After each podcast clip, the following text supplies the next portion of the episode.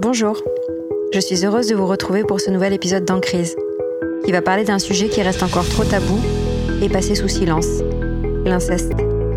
Peut-être même qu'en prononçant ce mot, je vous ai déjà perdu, et vous n'avez plus envie d'écouter l'épisode, car l'inceste dérange. Il existe un tabou anthropologique sur ce crime, mais s'il est tabou de dire l'inceste, il n'est clairement pas tabou de le faire. C'est un crime si répandu qu'on en vient à parler de culture de l'inceste en France. On se parle d'une personne sur dix qui est victime d'inceste dans son enfance, soit presque 6 millions de victimes, le plus souvent des femmes, ou plutôt des petites filles. L'inceste est un crime contre l'humanité de l'enfant, un crime généalogique qui concerne toutes les classes sociales. Aujourd'hui, Marion témoigne au micro d'Encrise sur l'inceste qu'elle a subi dans son enfance et nous raconte les étapes qui ont suivi. Amnésie traumatique, flashs qui reviennent des années plus tard, déni, fabrique du silence et chaos intérieur. Puis enfin libération progressive de la parole et reconstruction. Vous écoutez En crise, le podcast pour aider à remettre du sens quand il n'y en a plus. Donc merci beaucoup Marion d'avoir euh, accepté l'invitation. Merci à toi.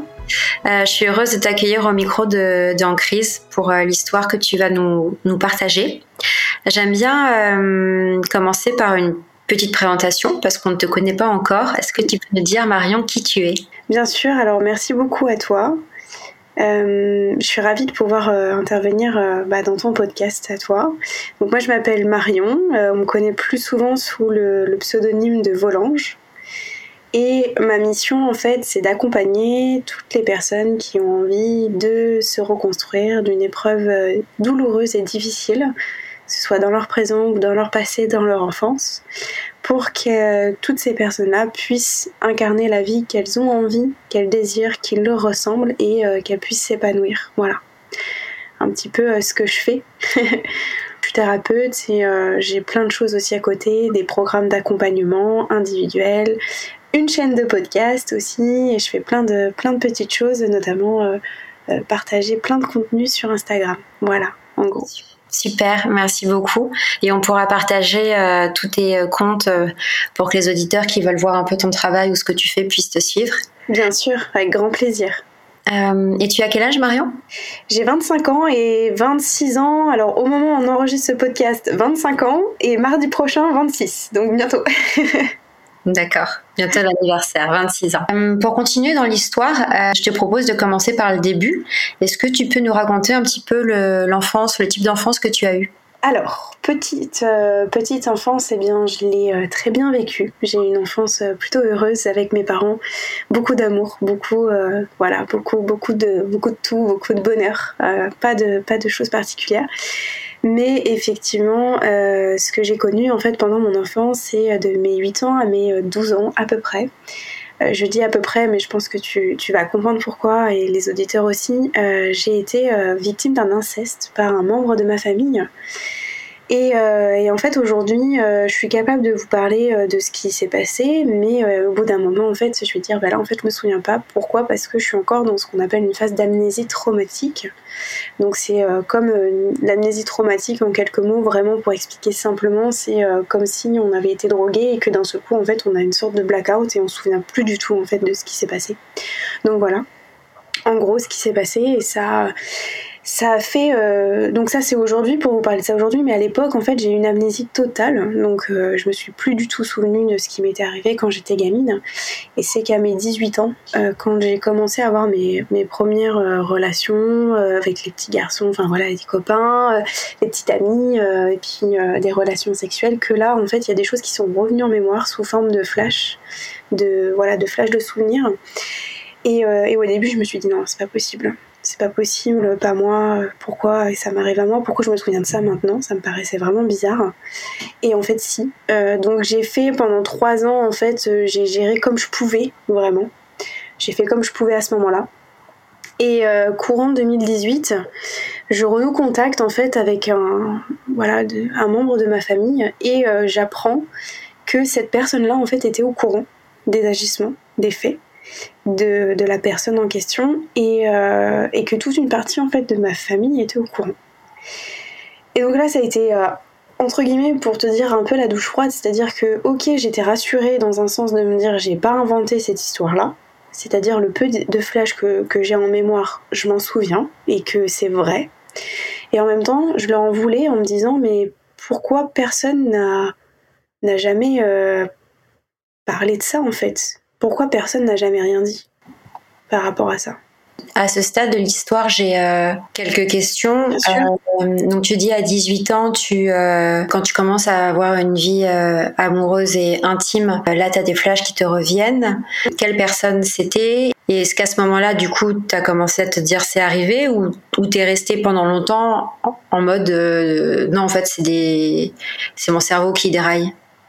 Alors, je, sais très bien qui c'est, la personne, l'agresseur. Euh, et en fait, ouais, j'étais en mode euh, pilotage automatique. Euh, comme, comme un robot, c'est-à-dire je me suis dit non mais en fait t'es en train d'inventer, continue ta vie. À ce moment-là, j'entrais en fait à la fac de, droit, donc euh, en fait, je me suis dit non mais continue ta vie, etc. T'es en train d'inventer, etc. Mais à chaque fois, ça me revenait. Et puis dès que tu sais, il y avait des discussions ou des thématiques à la télé ou à la radio que tu voyais sur le thème de l'inceste, des violences, etc. Ça me mettait très vite mal à l'aise. Je me sentais très mal euh, très vite. Je me suis dit c'est pas possible en fait, qu'est-ce qui est en train de se passer. Mais tu vois, j'étais en mode non mais non mais c'est pas vrai.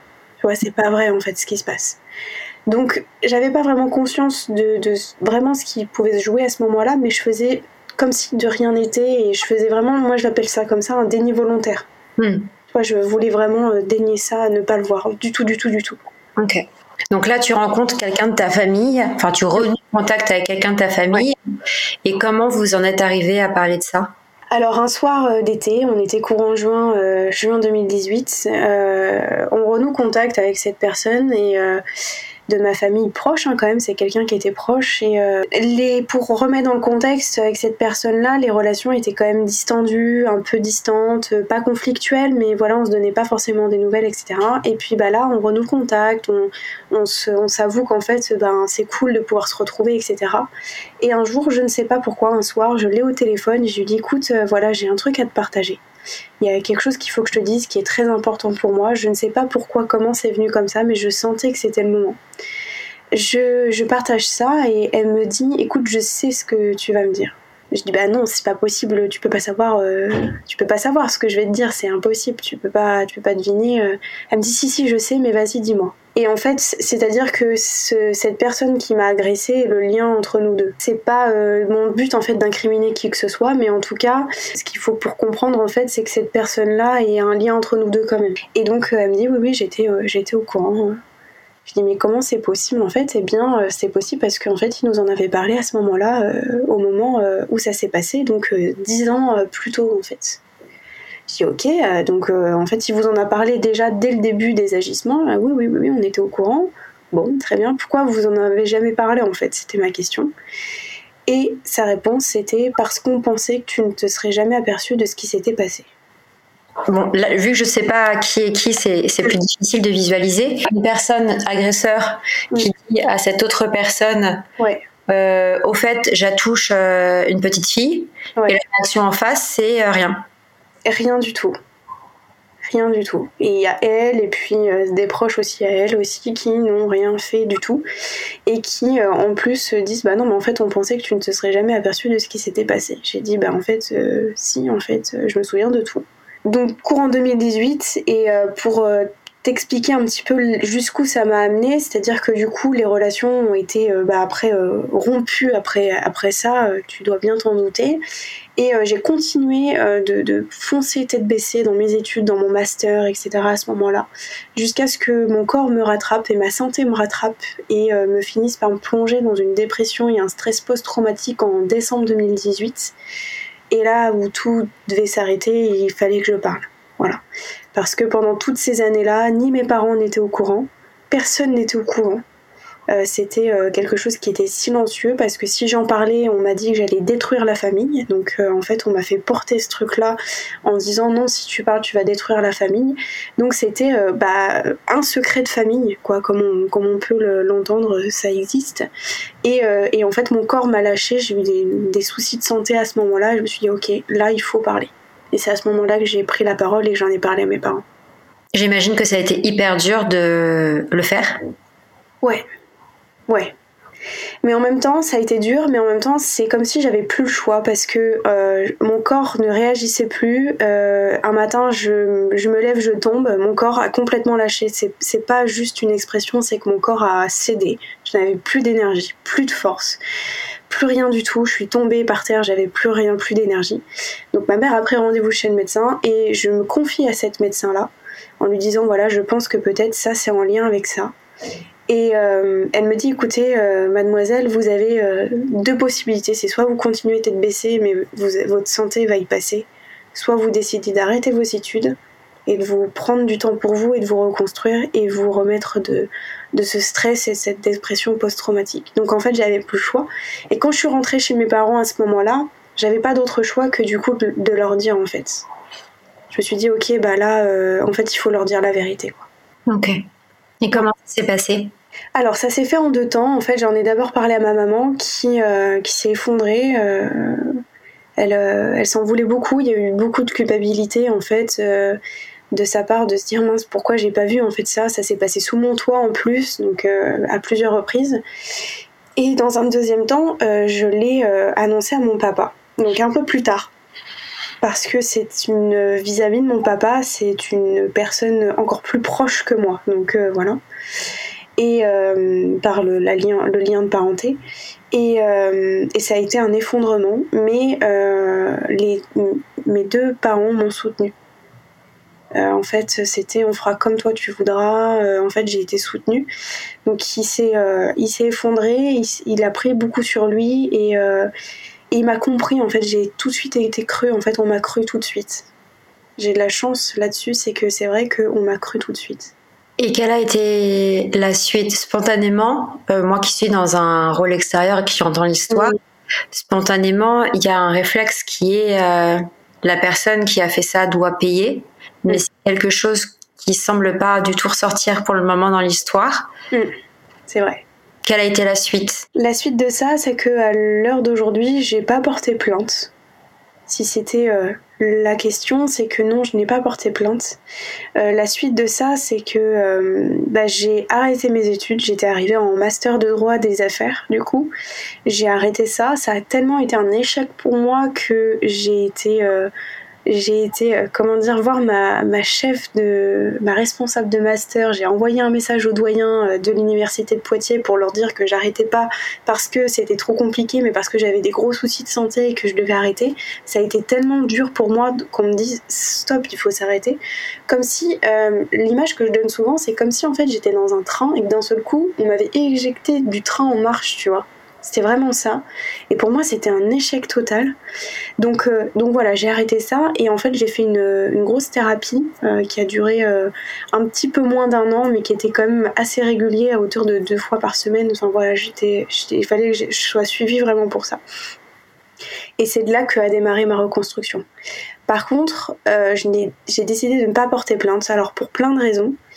Euh, parce que j'ai pas de preuves, parce que c'est ma parole contre la sienne et que c'est très compliqué aujourd'hui, malheureusement, euh, de pouvoir faire des, des, procédures en justice.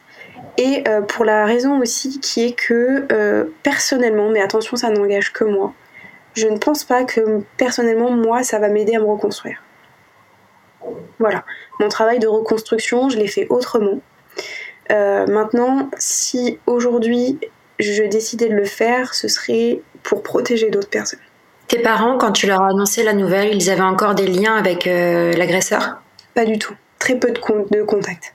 Est-ce que suite à cette euh, verbalisation de ce qui est arrivé, ils ont voulu ou tu as voulu confronter l'agresseur?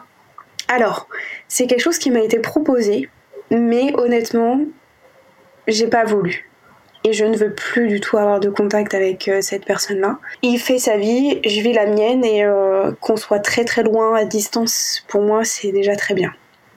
Mais non, je veux plus avoir de contact. Et euh, la seule chose que, à la limite, que j'aimerais avoir un contact, c'est uniquement pour savoir ce qui s'est vraiment passé. Parce que comme je me souviens pas de tout aujourd'hui, ça m'a beaucoup, beaucoup, euh, beaucoup compliqué euh, pendant un certain moment où je voulais euh, absolument savoir ce qui s'était passé vraiment dans les, dans les détails, enfin voilà, savoir ce qui, ce qui m'était arrivé. et que voilà, j'aurais voulu reprendre contact pour savoir vraiment ce qui s'était passé.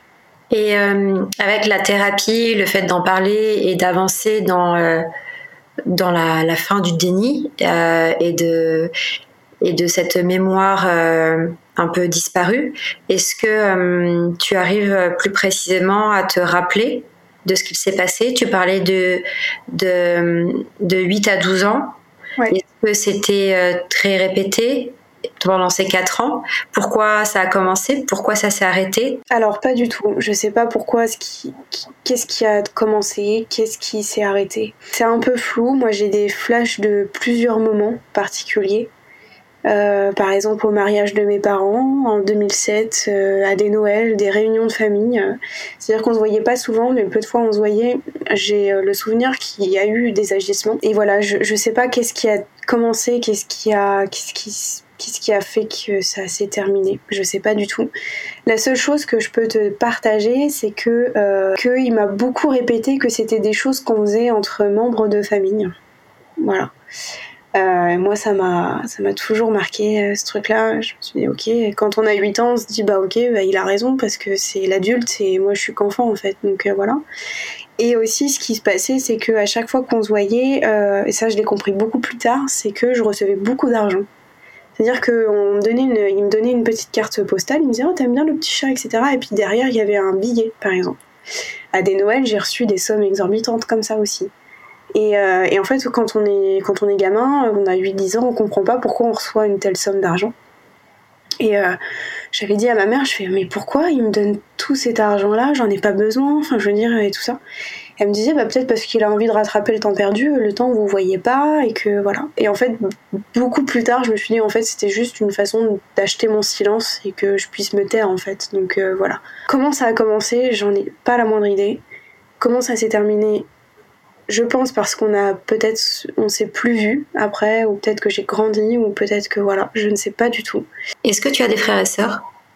Alors non, je suis fille unique. Pour la comprendre, en fait, c'est que c'est un demi-frère et une demi-sœur que j'ai. Voilà. Ok. Et c'est une pour euh, pour expliquer. Alors, je, je, vais sortir un bouquin dans peu de temps, justement, euh, qui va reprendre tout ça. Euh, je, je, je, dis pas souvent qui c'est, mais en tout cas, voilà, c'est euh, oui, c'est mon demi-frère qui, euh, qui a fait ces agissements-là. Du coup, voilà, pour, pour expliquer. Et, et ma demi-sœur, donc, était au courant. Est-ce que tu arrives à te rappeler, et est-ce que c'est important? Tu parlais de, du fait que peut-être parfois tu pourrais avoir envie de lui parler pour savoir vraiment ce qui s'est passé.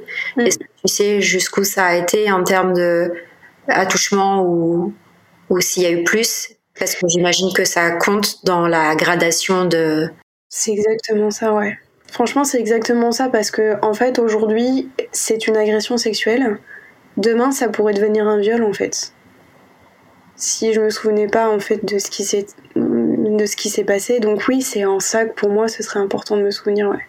Et aujourd'hui, tu sais pas? Non, pas du tout. Je me souviens pas du tout. Une fois que tu as libéré la parole et que tu as osé en parler à tes parents, euh, quelle, a, été la suite? Est-ce que ça t'a permis d'avancer dans la guérison de ce trauma? Oui.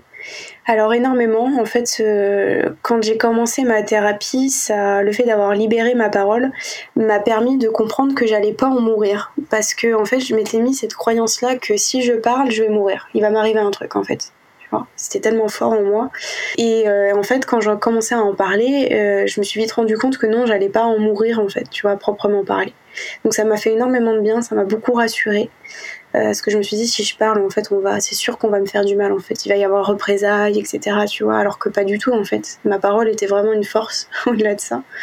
Donc ça m'a beaucoup beaucoup aidé. Et puis toute la thérapie que j'ai entamée et après j'ai côtoyé en fait euh, le développement personnel qui m'a énormément apporté et beaucoup aidé. Euh, et en fait ouais ça m'a tellement aidé à me reconstruire à comprendre mes émotions aussi, l'impact émotionnel, parce que j'étais arrivée à un point où je ne ressentais plus rien du tout. En fait, j'avais plus d'émotions, j'étais comme anesthésiée d'émotions.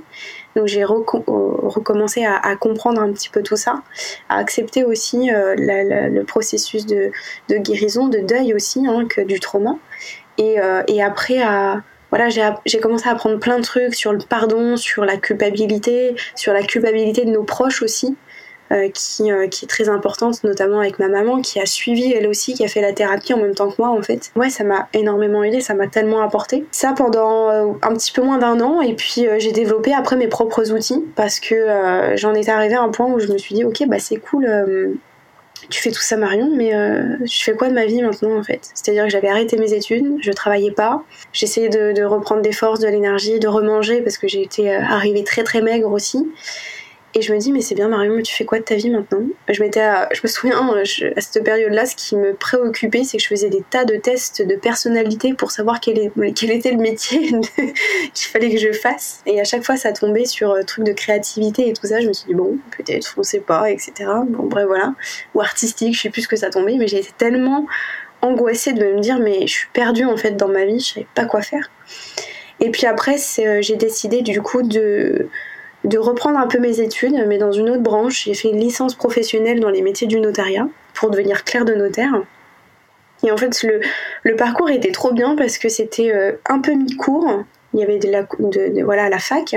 Et après, je partais en alternance. Enfin, donc, euh, je partais en stage. Donc, je me suis dit, ok, j'ai envie de bosser. C'est parfait, je vais faire ça. Et en fait, ce qui m'a beaucoup aidé à la suite de ça, dans la continuité du coup de la libération de la parole, ça a été mon compte Instagram du coup. J'ai démarré en 2019, en août à peu près 2019. J'ai fait un voyage en fait en, juillet, euh, euh, je suis partie à Londres et, euh, et là j'ai eu un gros déclic qui était waouh, là je me sens libre. Du coup, dans ma tête c'était comment je vais pouvoir me sentir libre à nouveau mais en France, tu vois. Je voulais continuer ce truc-là.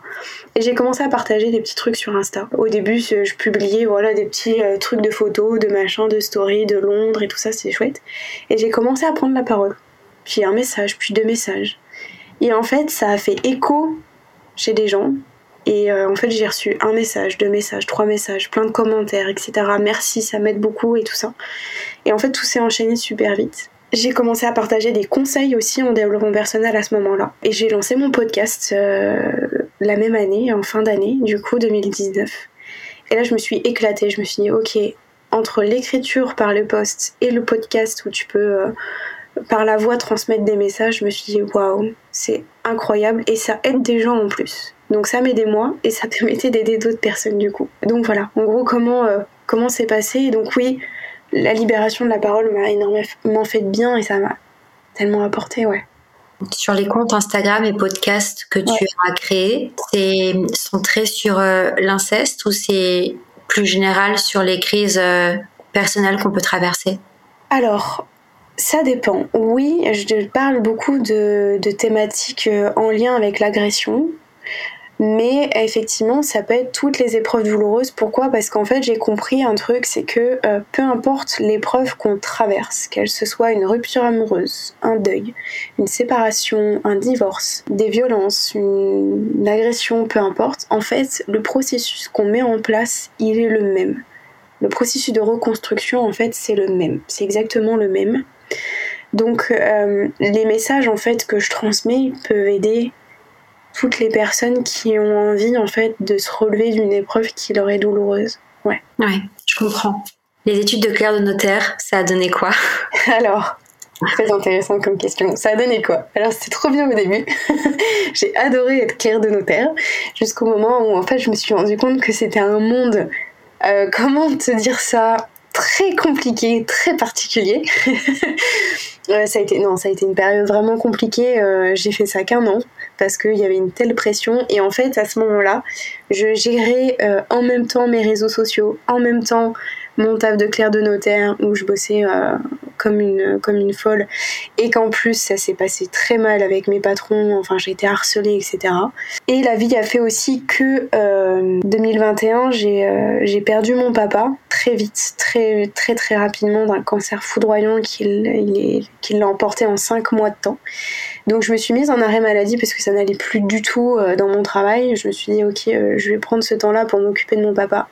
Il est parti et en fait tout s'est enchaîné. Euh, j'ai perdu mon père. 15 jours après, j'apprends que ma mère, elle a, enfin, on savait déjà, mais elle avait une, un cancer de la leucémie qui, par une deuxième dose du vaccin euh, du Covid à ce moment-là l'a déclenchée parce qu'elle a été mal désinfectée. Retour à l'hôpital, j'ai cru que j'allais perdre mes deux parents d'un coup. Un mois plus tard, je demande une rupture conventionnelle qui m'est refusée. Je, je, j'épargne des détails qui ont été, euh, voilà, enfin bref, compliqués. Je finis par démissionner. J'étais avec un, un homme à ce moment-là qui finit par me quitter. Je perds ma maison, retour chez ma maman, tout ça en trois mois de temps, trois, quatre mois de temps. Et en fait, à ce moment-là, du coup, je décide de quitter le clerc de notaire et je me lance en tant que thérapeute à ce moment-là. Voilà. Je me suis dit, ok, là, j'ai tout perdu. c'est un gros signe de l'univers pour repartir. Et je me suis lancée en tant que, thérapeute et accompagnatrice, du coup, aujourd'hui. Waouh! On parle des séries noires. Euh, la vie t'a envoyé plein d'épreuves. On va dire ça comme ça, ouais. Plein d'épreuves et du coup, euh, en fait, tu vois, toutes ces épreuves-là m'ont amené à des belles leçons de vie aussi et euh, et que en fait la vie elle est tellement courte que euh, tu vois à partir de 2021 je me suis dit j'ai envie juste de faire ce que j'ai envie de faire. Et ma mission c'est d'aider les autres aussi à se relever de tout ça. Et qu'on peut le faire. J'ai envie de le dire haut et fort que oui on peut se, relever de tout ça. Que oui certes la vie elle m'a pas du tout ménagé j'en ai conscience mais que aujourd'hui je suis debout je suis vivante. Et que euh, et que bah, je, transmets plein de beaux messages et que si ça peut aider euh, ben j'en suis ravie. Ouais. Et aujourd'hui tu arrives à vivre de ton activité? Alors oui, j'en vis, ouais, tout à fait, j'en vis. Je fais, euh, je propose moi des accompagnements justement individuels où je, transmets en fait tous les conseils qui moi m'ont aidé, tout ce que j'aurais aimé avoir plus tôt aussi durant mes, propres thérapies. Euh, J'allie euh, beaucoup de travail d'écriture avec des séances euh, type comme si on allait chez la psy, avec plein d'outils et, formidable que voilà j'ai créé un programme sur mesure que moi j'aurais tellement aimé avoir il y a quelques années plus tôt et puis, euh, et puis voilà, et puis plein d'autres choses. Euh, un livre aussi qui, qui ne tarde de sortir d'ici euh, d'ici deux, deux, mois et demi à peu près. Donc, donc voilà, plein, plein de belles choses, plein de belles choses pour accompagner aussi du coup à mon tour toutes les personnes qui ont, qui ont besoin de se relever de leurs épreuves. Ouais. On a hâte de pouvoir découvrir le livre. Ouais. N'hésite pas à me dire quand il sera sorti, je pourrais le renotifier aux auditeurs de En Crise. Avec grand plaisir. Aujourd'hui, tu es dans quel état d'esprit vis-à-vis de, de cette crise que tu nous as partagée? Mhm. Est-ce que c'est de la colère? Est-ce qu'il y a un sentiment de justice? Est-ce que parce que l'inceste, on en parle de plus en plus, hein, et heureusement que les, les, langues se délient. Et quand on voit les statistiques euh, macro en France sur le nombre d'enfants qui ont été attouchés, et très souvent, la plupart du temps, donc par un membre de la famille, comment tu réagis aujourd'hui à toute cette actualité? Comment tu es toi avec ta situation? Alors moi personnellement, je me sens en paix et complètement dans l'acceptation et la résilience de tout ce que j'ai vécu. Voilà, personnellement. Par contre, euh, je vais être honnête avec toi, moi mon, combat est en fait là où je pense que c'est aussi un peu de la colère, enfin une sorte on va dire de colère, c'est de dire euh, ok c'est super, on encourage toutes les personnes à libérer leurs paroles et qu'on continue de le faire parce que c'est formidable. Mais ce qui manque énormément, c'est que euh, n'y a aucun suivi et accompagnement sur le après. Moi, c'est ce qui m'a manqué aussi. C'est-à-dire que, ok, on m'a encouragé à prendre la parole, mais je fais quoi de ça après? C'est-à-dire que ça m'aide pas à me reconstruire. Comment est-ce que je vais avoir confiance en moi? Comment est-ce que je vais avoir une meilleure image de moi? Et mon corps et ma sexualité qui a été détruite et, euh, et, et ma culpabilité et mes émotions et comment je me pardonne en fait, tu vois? Tous ces trucs-là, en fait, personne les enseigne, personne les transmet. Moi, la colère que j'ai, enfin, entre guillemets, c'est une sorte de colère, c'est ça en fait. C'est que on encourage à prendre la parole, mais après, on fait quoi en fait? C'est mm. ça en fait, voilà. Et c'est un peu ce que j'essaye du coup de, transmettre euh, aujourd'hui. Euh, à travers moi l'accompagnement que je fais et puis tout ce que je peux faire, le podcast, euh, Instagram, enfin tu vois un peu tout ça. c'est vraiment, il vous est arrivé une épreuve dans votre vie, voilà comment vous pouvez vous reconstruire de ça en fait parce que je trouve que c'est ce qui manque aujourd'hui, vraiment. Hmm. Comment tu as hum, réussi à, gérer l'impact que ça a pu avoir dans tes relations amoureuses et intimes? Alors, l'impact de mon, de mon agression, tu veux dire? Ouais. Ouais. Euh, beaucoup de communication. Il n'y a pas tant d'impact. Euh, enfin, tant d'impact. Je pense que c'est beaucoup de travail sur soi, d'accepter euh, que d'accepter son histoire, d'accepter. Alors, quand je parle d'acceptation, c'est surtout d'accepter que je puisse pas revenir en arrière par contre, en aucun cas, j'accepte les violences qui ont été qui ont été faites. Quoi, c'est pas c'est pas le, truc, mais en fait, c'est beaucoup de communication. Mon amoureux, l'homme qui partage ma vie aujourd'hui, est au courant de, de ça, des agissements, est au courant de ce que j'ai vécu, et il est à l'écoute de ça en fait. Je pense que c'est ce qui est important aussi, c'est ce qui rassure beaucoup parce qu'il y a toute la confiance aussi qu'on peut euh, octroyer et accorder aux autres aussi, qui est compliqué. Et euh, le fait d'être écouté, entendu et respecté en fait dans ce sens-là. Que ce soit dans mes relations ou même hum, par rapport à mes, à mes relations sexuelles ou la sexualité de manière générale, c'est très important aussi, la relation avec le corps aussi, de se sentir respecté. Et ça passe beaucoup par la communication. Euh, enfin moi en tout cas moi c'est ce qui m'a beaucoup aidé de dire bah voilà en tout cas euh, euh, cette zone là moi j'ai du mal. Est-ce que ça te dérange pas si on n'y touche pas pour l'instant on y va progressivement etc en fait c'est beaucoup de communication de pas avoir peur parce que il faut pas avoir peur d'en parler et de, de, de, le dévoiler à son partenaire si vraiment notre partenaire voilà on, on a des sentiments et qu'ils partagent notre vie. Parce que c'est notre histoire, c'est pas notre identité non plus, c'est pas ce qui nous caractérise, notre passé nous définit pas, mais ça fait partie de nous, c'est comme une encre. Euh, il faut l'admettre, il faut l'accepter et qu'il euh, faut vivre et composer avec ça. Et que notre partenaire euh, peut être là pour nous, pour nous aider et nous, et nous, et nous respecter en ce sens-là. Voilà. Et pour terminer, quel conseil tu donnerais à des personnes qui sont dans la situation dans laquelle tu as été il y a pas si longtemps, mm. à savoir que tu as des réminiscences qui te font penser que euh, euh tu as été victime d'inceste et que euh, tu es en train de te prendre de plein fouet euh, euh parce qu'effectivement, comme tu le dis, il y a souvent un trauma. quel conseil tu donnerais aux personnes qui sont à, à, la place que tu as eu il y a quelques années? Je leur dirais déjà que vous n'êtes pas seul ça c'est très important. Pourquoi? Parce que moi j'avais l'impression d'être seule aussi et pas du tout.